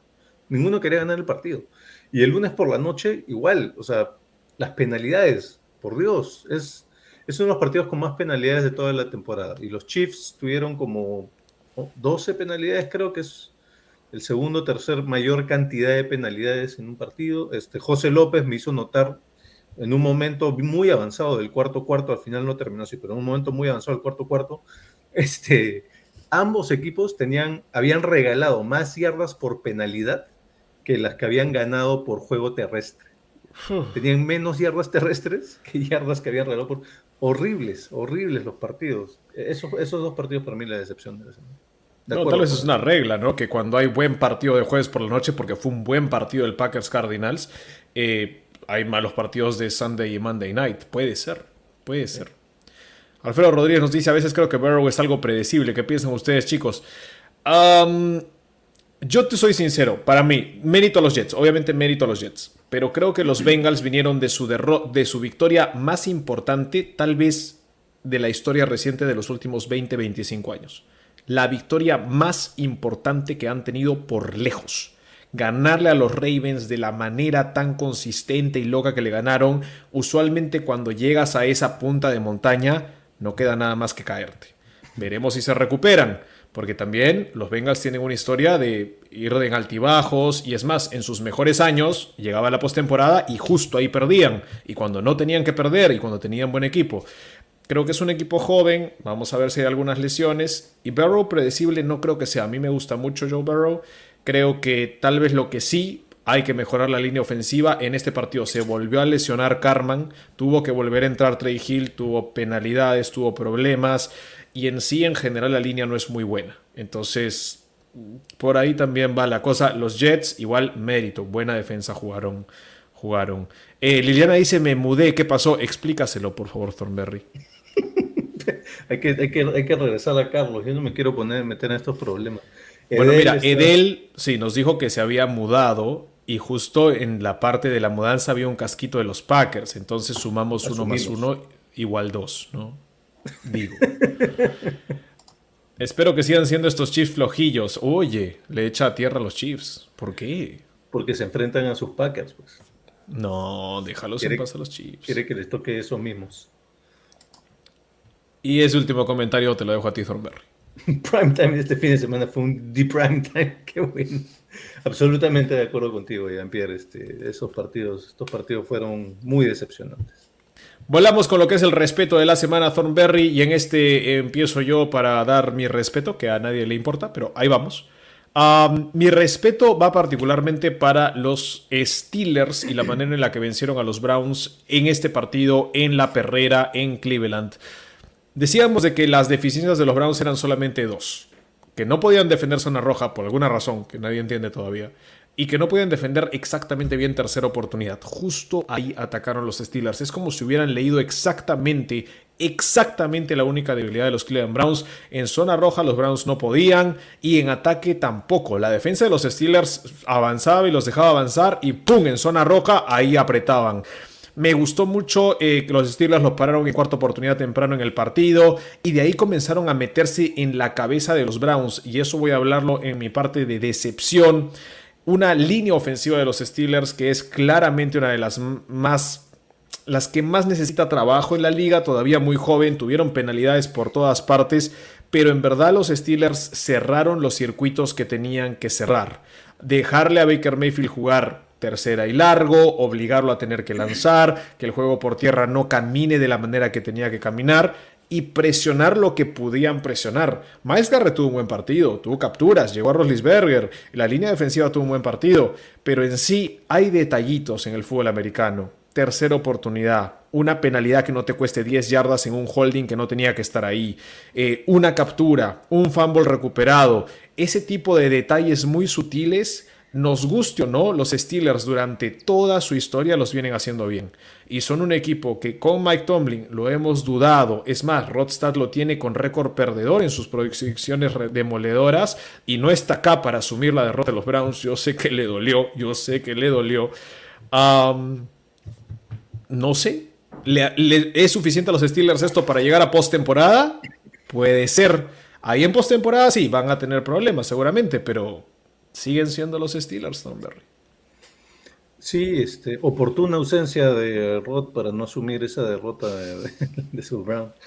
Eh, sí, o sea, los Steelers, yo creo que hay que darle mucho crédito a Mike Tomlin, ¿no? Eh, digamos, claro, me conviene porque yo lo tenía como entrenador del año, entonces obviamente le quiero dar crédito, pero el plantel está, no está muy bien constituido. Hay como que huecos clave y tiene que ver cómo los maneja y ahorita, unos minutos más en la decepción, vamos a agregar un factor más con el que tuvo que lidiar este Mike Tomlin. Así que yo sí le doy crédito a, Tomlin.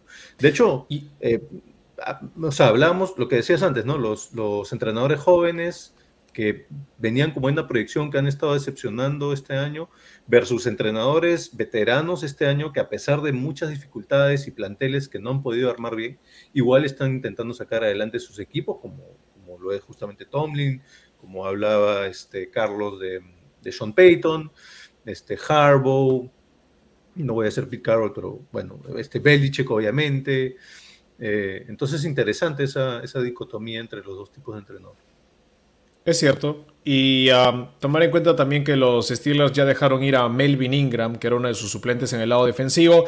Lo cambiaron a los Chiefs, que les hacía falta un poco de pass rush, les hacía falta un poquito de alguien en el borde. Ingram puede hacer esa labor.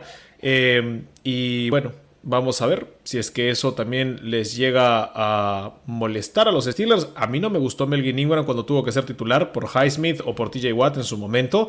Yo lo dije, jugó pésimo, especialmente el partido con los Chargers, me parece. Eh, pero bueno, vamos a ver, vamos a ver.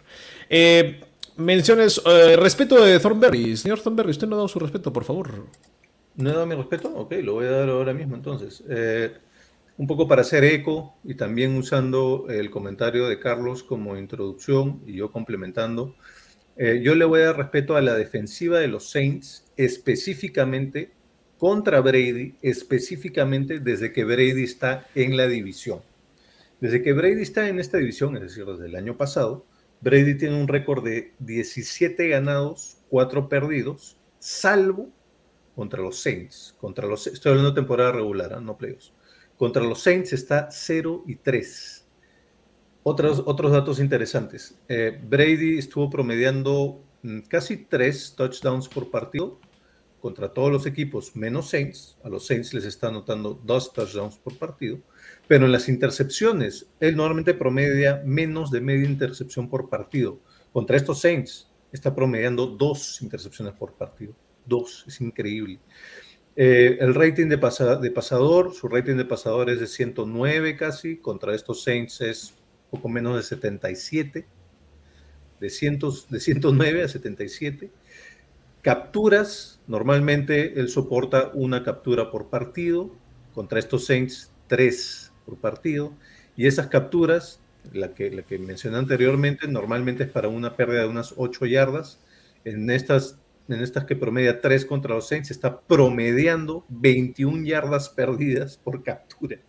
Es, es, es increíble, o sea, es como Sean Payton y estos Saints le han puesto la mira y tienen el número de Brady bien anotado y es totalmente distinto su performance versus la performance contra esta defensiva, específicamente de los Saints. Me gustó, me gustó mucho. No sabía que los números eran tan holgados. Esto, un poquito, hasta suena absurdo, pero sí. Wow.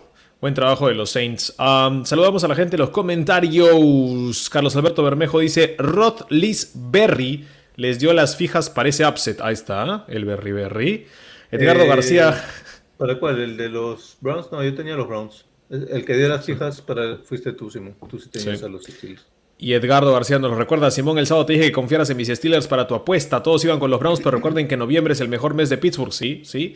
Yo fui con la apuesta de los Steelers y me salvaron. Porque en verdad creo que fue la única que, la única que acerté. Me fue muy mal en las apuestas. No, Terrible. no te fue tan mal. Acertaste dos y fuiste el único positivo de los tres en las apuestas. ¡Uhú! Bueno, algo tenía que pasar. Por bien poquito, pero fuiste el único positivo. Porque fallé con, con los Lions ah, una vez. Con los Lions, sí. No, confiar en los Lions nunca más. ah. Ya les voy diciendo eso ahorita. Eh, Alberto Heck, que es uno de nuestros usuales ganadores de premios, o está ahí cerquita. Respeto por Mike McCarthy y el coreback que nadie sabe cómo se llama. Increíble victoria. Sí, es eh, Rush. Cooper Rush. Hizo un Cooper a Cooper, ¿no? Le lanzó a Mari Cooper un Rush pase. a Mari Cooper, sí. Hizo la conexión Cooper. Fue la calabaza, ya no confíes. ¿Verdad? No, era, no fuiste tú, fue la calabaza. Buen punto, Ojo. Liliana. En la calabaza, yo hice mis predicciones con la calabaza de Halloween eh, el día anterior, ya no la voy a volver a sacar. ¿Por qué? Uno, porque ya, ya no es Halloween, ya, ya déjense de cosas.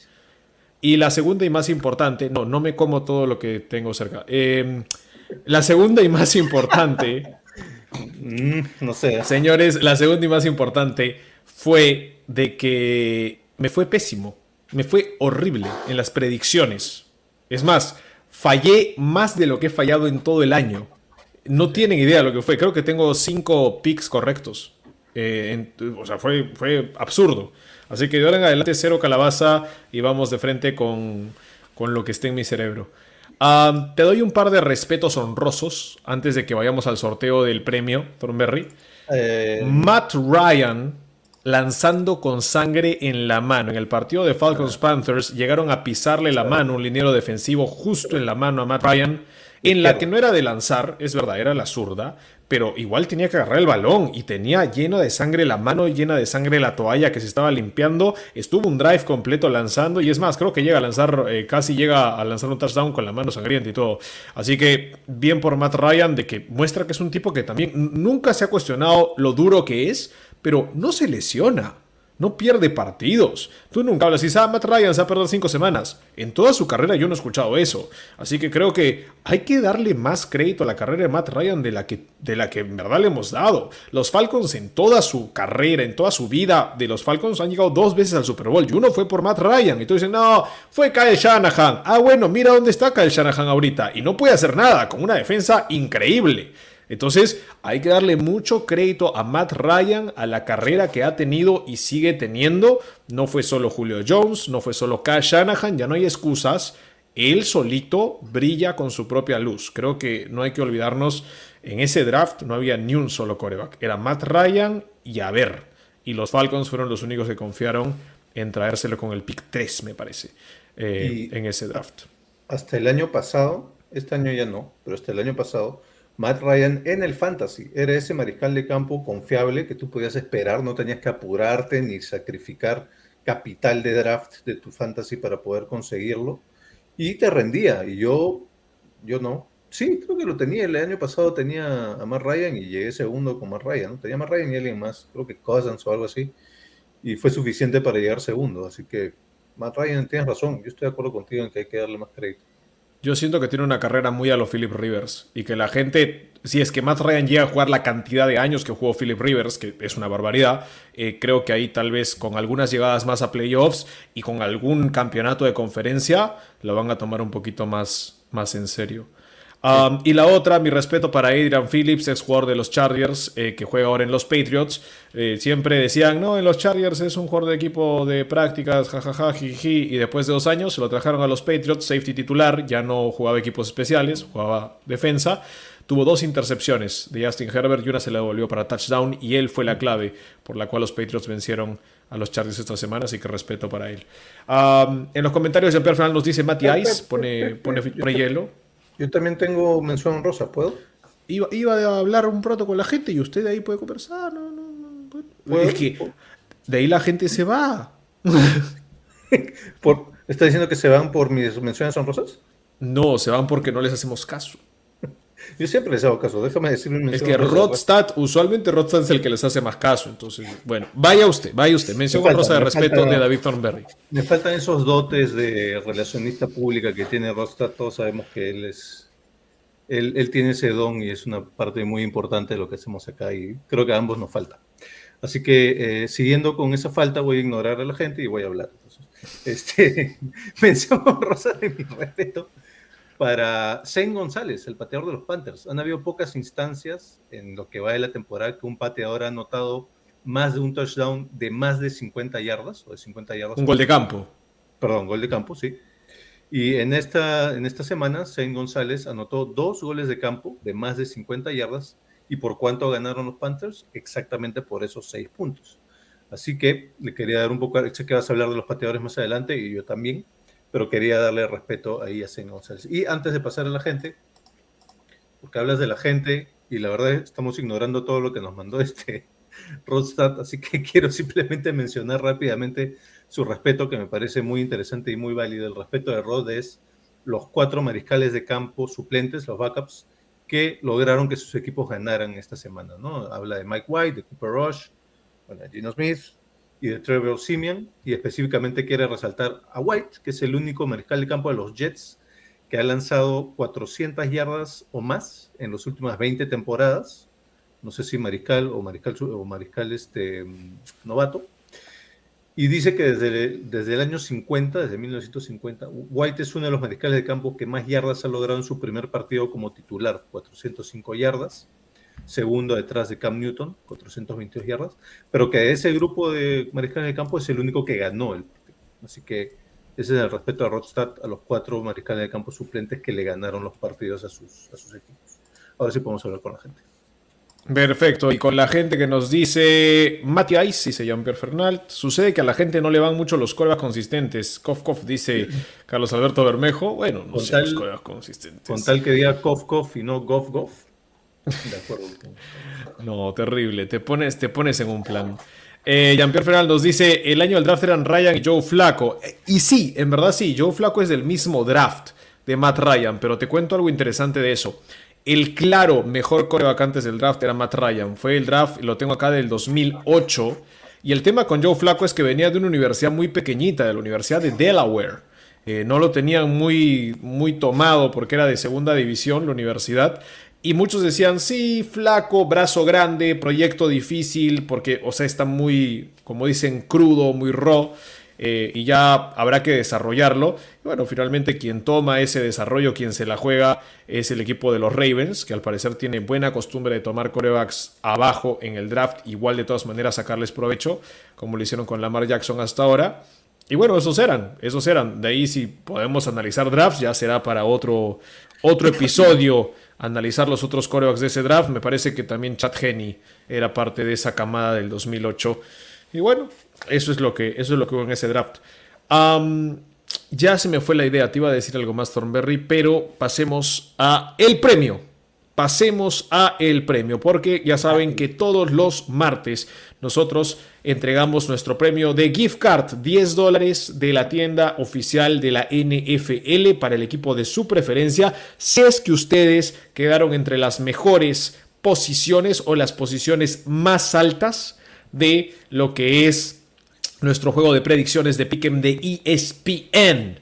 El día de hoy tenemos a tres elementos, personajes que quedaron primeros en esta semana 8 con 11 puntos. Una semana de muchas sorpresas para quedar ahí arriba. Tienes que haber acertado cosas que nadie más sabía, así que hay mucho mérito sobre esto. Y ojo, uno de los candidatos es Carlos Bermejo. Vamos a darle la chance a todos. ¿Ok? Vamos a hablar de los tres al mismo tiempo. Y el primero, entre Edwin Maldonado, Carlos Bermejo y Fidel Angulo, que coloque un emoji de... Un bucanero. ¿Un bucanero? ¿Tú dices un bucanero? No hay una flor de lis. ¿Hay flor de lis en los emojis? No sé, tú eres, tú eres el millennial, yo no sé. Flor de lis. Si encuentran un emoji de flor de lis, pónganlo en los comentarios. Si es que no, bueno, pongan flor de lis. Y también El vale. trébol, Ya, el trébol, que pongan el trébol, el trébol creo que sí hay. Ya, si no hay flor de lis, trébol, señores. Y puede ser Edwin Maldonado, puede ser Carlos Bermejo, puede ser Figueroa del Angulo. El que lo ponga primero se lleva el gift card. Ahí está Carlos Alberto Bermejo. Siempre preparado, siempre listo. Pongámoslo para que la gente lo vea, Thornberry, por favor, para que también haya ahí evidencia notarial. Eh, Carlos Alberto Bermejo con el comentario de la flor de lis. Así que, señores, el premio no solamente fue nuestro invitado esta semana, sino también se lleva los 10 dólares en el gift card Carlos Alberto Bermejo, obviamente para los Saints, el equipo del que es fanático.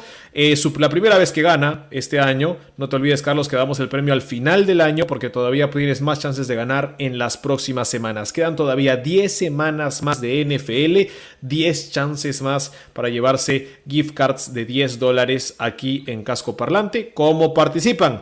Juegan en nuestro piquen, búsquennos Casco Parlante. La eh, password es Máximo Casco, ¿verdad? Máximo Casco es el password para que puedan entrar a nuestro grupo de predicciones de ESPN. Me gusta que haya ganado alguien de los Saints. ¿ah? Nos faltaba entregar gift card de los Saints, Thornberry. Sí, y no te estoy prestando atención porque estoy intentando copiar y pegar el, el link. Está bien, está bien. Usted siga produciendo. Yo voy hablando con la gente de los comentarios. Nos decía Rubén Corona. Saludos, saludos, Rubén. Un gusto tenerte aquí en el programa. Me parece que es la primera vez que lo he visto a Rubén Corona aquí, ¿ah? ¿Dónde- ¿Usted lo había visto dónde- antes? Ni siquiera lo estoy viendo ahorita, ¿dónde lo ves? Encima de Carlos Alberto Bermejo y la Flor de Lis hay un saludo de Rubén Corona. Si está encima de, de Carlos, espero que sea la primera y única vez entonces. Saludos para Rubén Corona. Ya Carlos te has llevado tu premio. Boom Baby, es verdad. Gracias a Rodstad que también está atento para poner el, el- el link. Ahí pueden yo, entrar. yo, Bueno, yo, disculpe, señor Thornberry. Usted ha hecho una producción excelsa el día de hoy. Lo admiro. Porque está haciendo multitasking. Me ha gustado, me ha gustado. Rubén nos dice, ya había entrado, pero en las últimas semanas no había podido entrar. Pues ya entraste, Rubén. Ya entraste y sabes que una vez que entras, ya no sales. Así, te pones el casco, ya no se puede quitar. Ah, gracias, gracias por estar acá. Y bueno, cerramos entonces el programa con lo que serán nuestras decepciones de la semana. Señor Thornberry, usted empieza. ¿Qué le decepcionó de esta semana 8 de la NFL? La falta de respeto para los pateadores por parte de toda la liga. Específicamente me refiero al incidente con Boswell. Hubo una jugada donde el pateador de los Steelers, no sé si fue planificada o fue por necesidad, eso no, no lo tengo claro, pero en vez de patear un gol de campo... Fue, fue planificada, fue planificada. Ok. Entonces, entonces ahí tiene culpa también Tomlin con lo que voy a decir después de haberle echado flores. En fin, el tema es que en vez de patear el gol de campo corto, eh, porque tenía uno corto, salió en jugada como para soltar pase y, eh, bueno, le tiró a cualquier lado y lo golpearon, ¿no? Y claramente lo golpearon después de haber soltado el balón. Y claramente lo golpearon con mala, con mala intención, ¿no? Y el árbitro, pues, no cobró. Y eso, en, digamos, a golpe de vista, cuando a mí me, me sorprendió. Dije, de repente yo estoy equivocado porque uno, el árbitro no cobró. Dos, en ese momento los comentaristas no dijeron nada. Tres, sus propios compañeros no reclamaron nada, lo cual me pareció imperdonable que sus compañeros no lo defiendan. Entonces dije, de repente yo me equivoqué, pero volví a ver y luego vi más análisis y sí, era claramente una penalidad que tenían que haber cobrado y no la cobraron. Y fue tan eh, artero el golpe que tuvo que salir por conmoción cerebral. Y los Steelers se quedaron sin pateador de goles de campo. Tenían su despejador, el señor gordito, moreno. Pirles, Pirles Harvin, sí. Está, como yo. Este, pero por algún motivo este señor no podía patear goles de campo ni puntos extra. Entonces, ahí es donde tú ves toda la importancia de, tener un pateador decente, ¿no? Te quitas esa piecita y se te, se desbarata todo el, casti- el castillo de naipes, porque cada vez que había una jugada corta, digamos, cerca de, la, de la distancia de gol de campo, igual tenían que decidir por jugársela. Cada vez que anotaban, tenían que ir por dos en vez de ir por uno. Ahora, ¿tú podrías argumentar que eso los obligó a ser más agresivos y quizá por eso ganaron el partido? Sí, podría ser. Pero el hecho es que te cambia toda la, contextura del partido y empiezas a tener que tomar decisiones en el momento que jamás habías planificado y que te sacan de cuadro, ¿no? Y que quizá un partido que lo pudieron haber ganado más tranquilos, pues los pusieron en muchos aprietos. Es verdad también, ahora que, ahora que sé que es una jugada planificada, que si es planificada y vas a exponer así a tu pateador, deberías tener tu plan B en caso se lesione, cosa que no tenía Mike. Es muy raro que... Esa parte no entiendo, ¿no? O sea, tienes un despejador, el despejador no te puede patear un gol de campo cerca o no te puede patear un punto extra. Es como. Harvin en su carrera nunca, nunca, ni en college ni en high school, pateó un solo gol de campo en su vida. Ese, ese fue el problema. Igual dale la chance, ¿no? Pero bueno. Le dieron la que- chance, trató de patear el la patada de salida. La dejó La de as- salida, corta, corta y hacia afuera, así que les dio miedo ya. ¿no? Sí, sí, sí. Pero ahí te das cuenta de la importancia de un pateador, ¿no? Una posición que tú tomas por sentado y que en realidad si no la tienes, si no tienes a alguien eh, estable y fijo, o sea, es tu deporte es distinto. Ya no, ya no estás jugando el mismo fútbol americano que los demás equipos. Es una cosa totalmente distinta. Una vez más, es posible, podrías argumentar que eso los obligó a ser más agresivos y por eso ganaron el partido. Pero una vez más, eh, quiero darle, digamos, el respeto a los pateadores, haciendo hincapié en esta decepción que es la falta de respeto que le tenemos, haciendo también hincapié haciendo alusión a que en el episodio anterior tú te burlabas un poquito de que yo siempre le doy respeto a los pateadores. Y ahí está, pues, ¿ves? ¿Ves lo que pasa cuando no tienes un pateador? Ahí está. Am, yo voy a irme por otro lado y para mí voy a hablar de pateadores pero de otra manera y creo que fue uno de los temas de la semana los pateadores y por eso le estamos haciendo hincapié en esto al menos esta semana. Habían tres pateadores perfectos en la NFL hasta esta semana. Tres pateadores que no habían fallado una sola patada, es decir, todos los puntos extras y todos los goles de campo que habían intentado, solamente habían tres. Todos los demás habían fallado de alguna manera. Y resulta que Yang Wei Ku, que le echamos flores para el partido de Falcons Panthers, pierde la batalla de pateadores contra Zane González o contra Insane González, por lo que ya mencionó Thornberry, que puso esos dos goles de campo largos. Y Yang Wei Ku falla el suyo. Tuvo chance de poder meter uno y lo falla. Cairo Santos no había fallado una sola patada todo el año, falló un punto extra en el partido de los Bears, algo casi imperdonable para los pateadores, más allá de que los puntos extras son más difíciles de patear ahora de lo que eran hace años.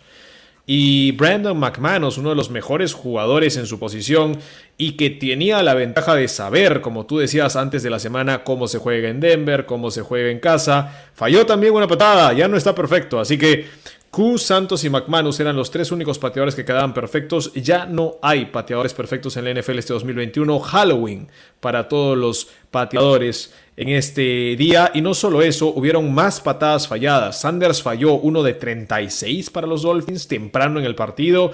De ahí metió otro más difícil de 51. Yo no entiendo la lógica.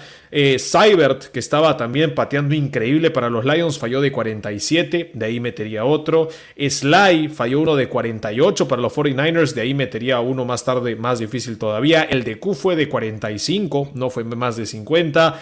Eh, el de McManus sí, falló de 53, eso te lo entiendo, pero bueno, estabas perfecto. Y bueno, claramente el peor pateador de la semana fue Chris Blewett del Washington Football Team. Y no solamente fue Blewett, fue Blowett, Blewett y por favor no vuelvas a jugar, fue Blockett. Chris Blewett falló dos goles de campo, los dos bloqueados. O sea, ¿Quién te bloquea dos goles de campo? Y no era, honestamente, yo vi las patadas. No era de que Blewett pateó increíble y hubo una excelente jugada como la de Calais Campbell con los Ravens, que se pone encima de todos y mete la mano y tú dices, wow, jugada defensiva, jugada de equipos especiales. Blewett pateó recto. Blewett pateó recto dos veces. Es como yo intentando patear un arco de fútbol. Le voy a pegar de frente. Y claro, si le pegas de frente, alguien levanta la mano un poquito y ya te le tapan la patada. Entonces, fallas en la técnica de, pateador de Blewett y creo que tienen que buscar otro. Eh, se encontraron un buen pateador, por ejemplo, los Chargers. Yo creo que Dustin Hopkins, veterano, un jugador que ya estaba en la NFL, que ya ha tenido tiempo, metió un par de patadas. ¿Por qué no? Buscaron veterano, se la jugaron por Blewett, no les fue bien. Eh, entonces, es lo que tú dices, eh, el pateador te puede ganar o perder un partido. Es tan importante y nadie se da cuenta y traen a cualquier chico de la calle, lo ponen un poquito y a jugar. Y por eso yo le doy más crédito a los pateadores novatos. Primero, el que vino del draft, que me parece que fue McPherson, y el otro, que es McLaughlin de los Browns, porque esos sí los tuvieron en camp. A esos los tuvieron desde el primer día y vieron cómo pateaban y vieron su efectividad, vieron los momentos de presión y ahora son pateadores titulares en la NFL. Y nadie me va a decir que McLaughlin o McPherson no merecen estar en la NFL después de ver todos estos fallos. Entonces, es importante eh, traer pateadores confiables, tú ya lo has dicho. Y para mí esa es la decepción de la semana, eh, que muy mal trabajo los pateadores en Halloween, no sé si se tragaron todos los dulces eh, y todos los demás estaban en el gimnasio, pero fue, fue, bastante, fue bastante decepcionante. Eh, yo llevo la estadística de goles de campo y, puntos extra fallados por semana. Y esta semana no fue tan abominable. en puntos extra fallaron tres, que es menos de lo que normalmente fallan, suelen fallar como 5 por semana. Y en goles de campo sí fallaron 10, que es la segunda marca más alta de esta temporada. Hubo en la semana 15 fallaron 14. Hay que tomar en cuenta también que ahora ya hay Vice, entonces hay menos partidos también, ¿no? Este, así que esos 10 sí. Ahora, eh, lo interesante fue que la mayor parte de estos goles de campo los fallaron temprano en el partido. El de Sanders fue primer cuarto, el de Cyber fue primer cuarto, el de Sly fue en el primer cuarto. Y yo decía, porque están, están, diciendo, bueno, fallamos todo temprano y nos da igual. No, no sé. bueno, también es peor fallarlo al final, pero bueno. lo, um, que, lo que mencionaste de fue una montaña rusa para mí, porque yo había apostado a que, en ese, no sé si se acuerdan, en ese partido yo había apostado a que el gol de campo más largo era de los Broncos y el primer gol de campo es el de Blewett de 45 yardas, creo, y yo digo, si, si mete este 45 estoy un poquito en problemas, y se lo bloquean. Después tiene otro y se lo bloquean. Pero el de 52, ese sí lo mete. Pero McManus tiene la chance de ganarlo, porque, o sea, de ganarme la apuesta, porque tuvo uno de 53 y lo falla. Así que fue una montaña rusa ese partido para mí con la... Pero lo volvería a hacer, matemáticamente y probabilísticamente creo que era la apuesta correcta. Muy bien. Alberto Heck nos dice decepción, decepción, no Kansas City, Patrick Mahomes soltó, sale con dos intercepciones y se le lleva barata, pases de 50 yardas a receptores marcados por tres o cuatro decisiones terribles. ¿Tuviste el partido Thornberry? Eh, yo lo tuve que ver en la repe, en verdad. Eh, ¿Cómo lo viste Mahomes? ¿Lo viste, seguía intentando ganar un partido inganable como lo viene haciendo todas las semanas? Em, hice la broma de que Goff estaba disfrazado de Mahomes. Era broma en parte eh, es un poco preocupante, ¿no? Justo lo estamos conversando con José también, íbamos conversando durante el partido. Nadie más estaba viendo ese partido, creo, porque la verdad estuvo bien feo, bien malo el partido. Pero tú ves que algo no está bien, algo no está bien en su actitud, en su, en su ánimo. Y, este, y, José lo, lo, bautizó así a, Mahomes, Patrick Mahomes. Este, algo no está bien, en su ánimo no está bien y sí está intentando más de lo que debería, no se siente cómodo siendo más un manejador de tiempos, se siente frustrado cuando no puede lanzar pases largos. Es cierto, y eso habría que revisar la estadística, pero también es cierto que gran, bueno, no sé cuántas intercepciones tiene, creo que siete u ocho. La mayoría son intercepciones que estaban en las manos o tocaron a, su, a su receptor este, en alguna parte del cuerpo y luego rebotó y, la recuperó el otro equipo. Hubo una... La de McKinnon. No, la, de Kelsey quería decir porque Kelsey tuvo un periodo muy largo del partido donde no tenía recepciones y la primera que tiene inmediatamente comete fumble. Entonces hay algo raro que está pasando con los chicos. Les han hecho mal Juju. Se, se han hecho mal juicio. Y, y no fui yo, porque yo los tenía Eliminator igual ganaron, así que no fue el poder de Eliminator, por si acaso. Eh, en verdad, a mí me parece eso muy curioso. Las armas de Mahomes, Tyreek Hill tuvo ya dos de las interacciones de Mahomes son culpa de Tyreek Hill. E- Este partido sí estuvo bien Tyreek Hill, diría que fue el mejor de, de los, de los Chiefs. Este Correcto, pero hasta, hasta este entonces eran sus culpas. Kelsey tiene una intercepción que es culpa de él. Ahora tuvo fumble. Eh, en esta McKinnon tuvo una que le cayó directamente como que eh, es para ti, estás solo. Ah, ¿qué? Pa, pum, en la cabeza, no se le cayó en las manos, no la puedo atrapar. Eh, Kemp, que es otro de los alas cerradas, también tuvo ese problema. Entonces yo empiezo a ver y decir, ok. ¿Será que Mahomes ya no está confiando en sus armas por lo que le han causado durante tantas semanas? ¿Y será que ahora las armas también están metidos en su propia cabeza? Kelsey, Hill, todos y dicen, me la va a lanzar, no, y me la va a lanzar tan fuerte como siempre lanza, me la va a lanzar después de correr 5 yardas para un costado y hacer tres malabares. Y bueno, por ahora me parece de que el juego por tierra sería la mejor arma para Kansas City. Y bueno, se trajeron este chico de Ricor. Parece que tiene las Ayer. habilidades necesarias. Yo pensé que era Frank Gore, te soy sincero. Yo vi el partido a la mitad, entré y dije, ok, voy a ver la mitad y de ahí veo la rep después. Y comienzo a ver y digo, touchdown de Gore. Y yo, ¿qué? Oye, ¿en qué momento Frank Gore está jugando en los Chiefs? ¿Qué está pasando? Esto es increíble, esto va a ser parte de mi respeto. De ahí vengo acá y me dicen, no, no es Frank Gore. ¿Cómo que no es Frank Gore? ¿No era Frank Gore? Eh, muy- estaba muy flaco para ser Frank Gore, pero eh, los, o sea, hay, muchas cosas que estoy diciendo que es cierto, que la- las íbamos pensando y las íbamos comentando con José ayer que veíamos el partido a distancia, por si acaso. Es que decíamos, ¿no? Este, José decía, no, pero tienen que intentar ir pases cortos o juego terrestre. Y yo le digo, sí, el drive que tuvieron con Gore fue lo, lo mejor que hicieron todo el partido. Y dicho y hecho, un par de jugadas después le vuelven a darle el balón a Gore y también tiene un muy buen avance.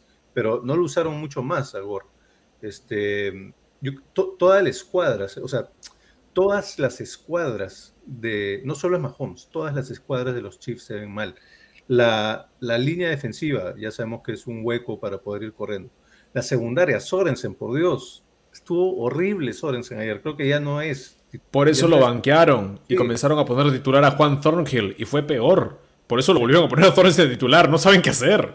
No, no Y- confíen en, en esos que empiezan el apellido con Thorn. No, y es más, este, lo que sí me gusta de la escuadra de los Chiefs, y lo vengo diciendo todo el año, a mí me gusta Willie Gay. Me parece un jugador increíble, es de segundo año, el año pasado se lesionó en su temporada de novato y por eso tuvo algunos problemas. Los Chiefs para poder defender, eh, particularmente en el Super Bowl, el juego por aire, Gay era una de las buenas apariciones que tuvieron, tuvo una intercepción en este partido, creo que hace un buen trabajo en cobertura, creo que ayuda con el juego terrestre y además trajeron un linebacker más este año. Eh, me parece que se trajeron de Missouri a Bolton. Entonces, eh, ese grupo de linebackers jóvenes a mí sí me gusta. Ahora, el problema es que hoy, en la NFL de hoy en día, tener buenos linebackers no te da nada.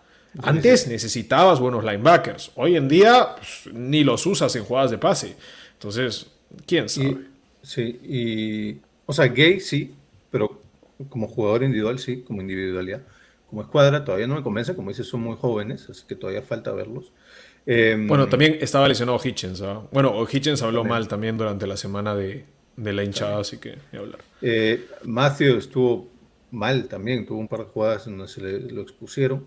Eh, la- digamos, eh, las armas ofensivas para el juego aéreo, eh, salvo, salvo lo que te menciono, que Tyreek Hill sí estuvo bien en este partido, pero hasta antes de eso, todos estaban en debe y hasta ahora todavía hay falencias.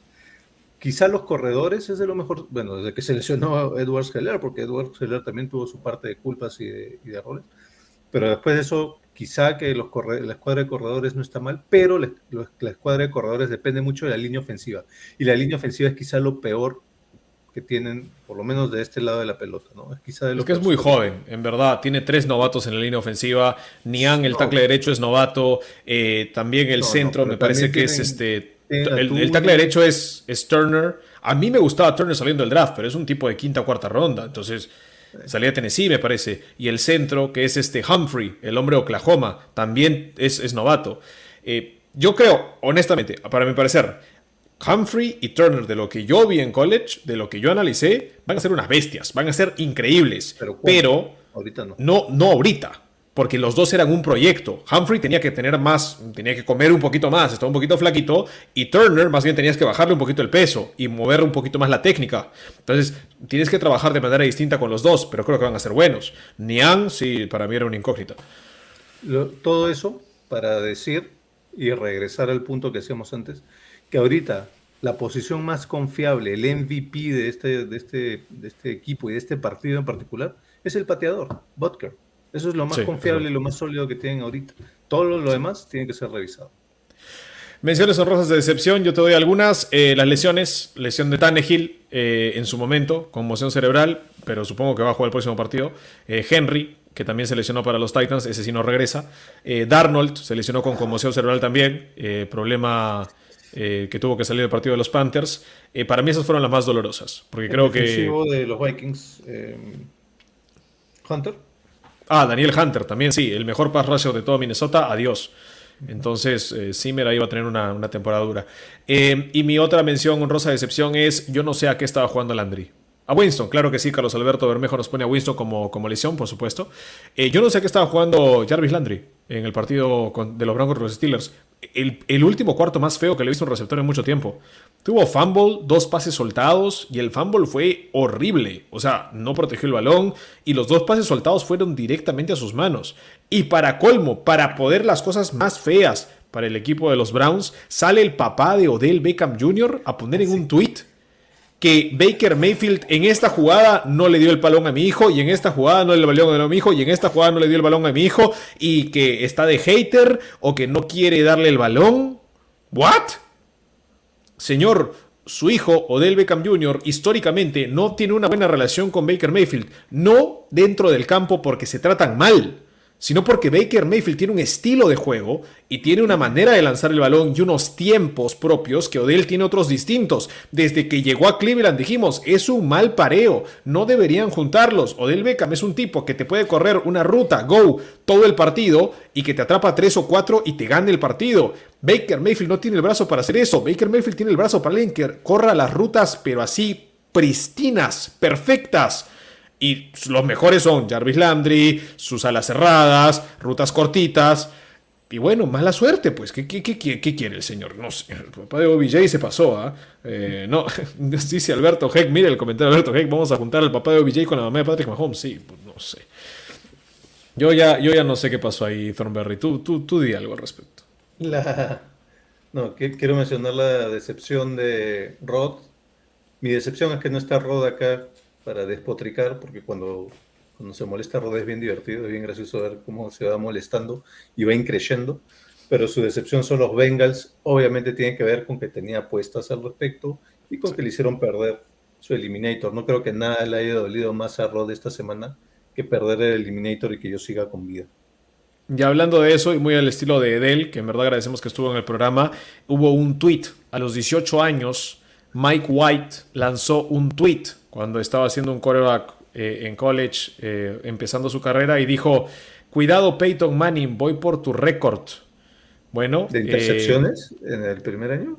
no, me parece que iba, iba a tratar de ganar algún tipo de récord de Peyton Manning. El chico tenía mucha confianza en sí mismo y eh, batió un récord. En verdad no un récord, pero a Peyton Manning le tomó, me parece, 17 partidos para llegar a la cantidad de yardas que Mike White lanzó en su primer partido como titular. Así que Mike White ya te puedes dar el gusto, papi. Ya al menos en algo, en algo le ganaste a Peyton. Ahora, la primera temporada de Peyton, un asco. Así que eh, tal vez no, no hay tan mal futuro para los novatos este año que, que no les fue tan bien. Decepción de la semana cerrada, Thornberry. ¿Tienes alguna más?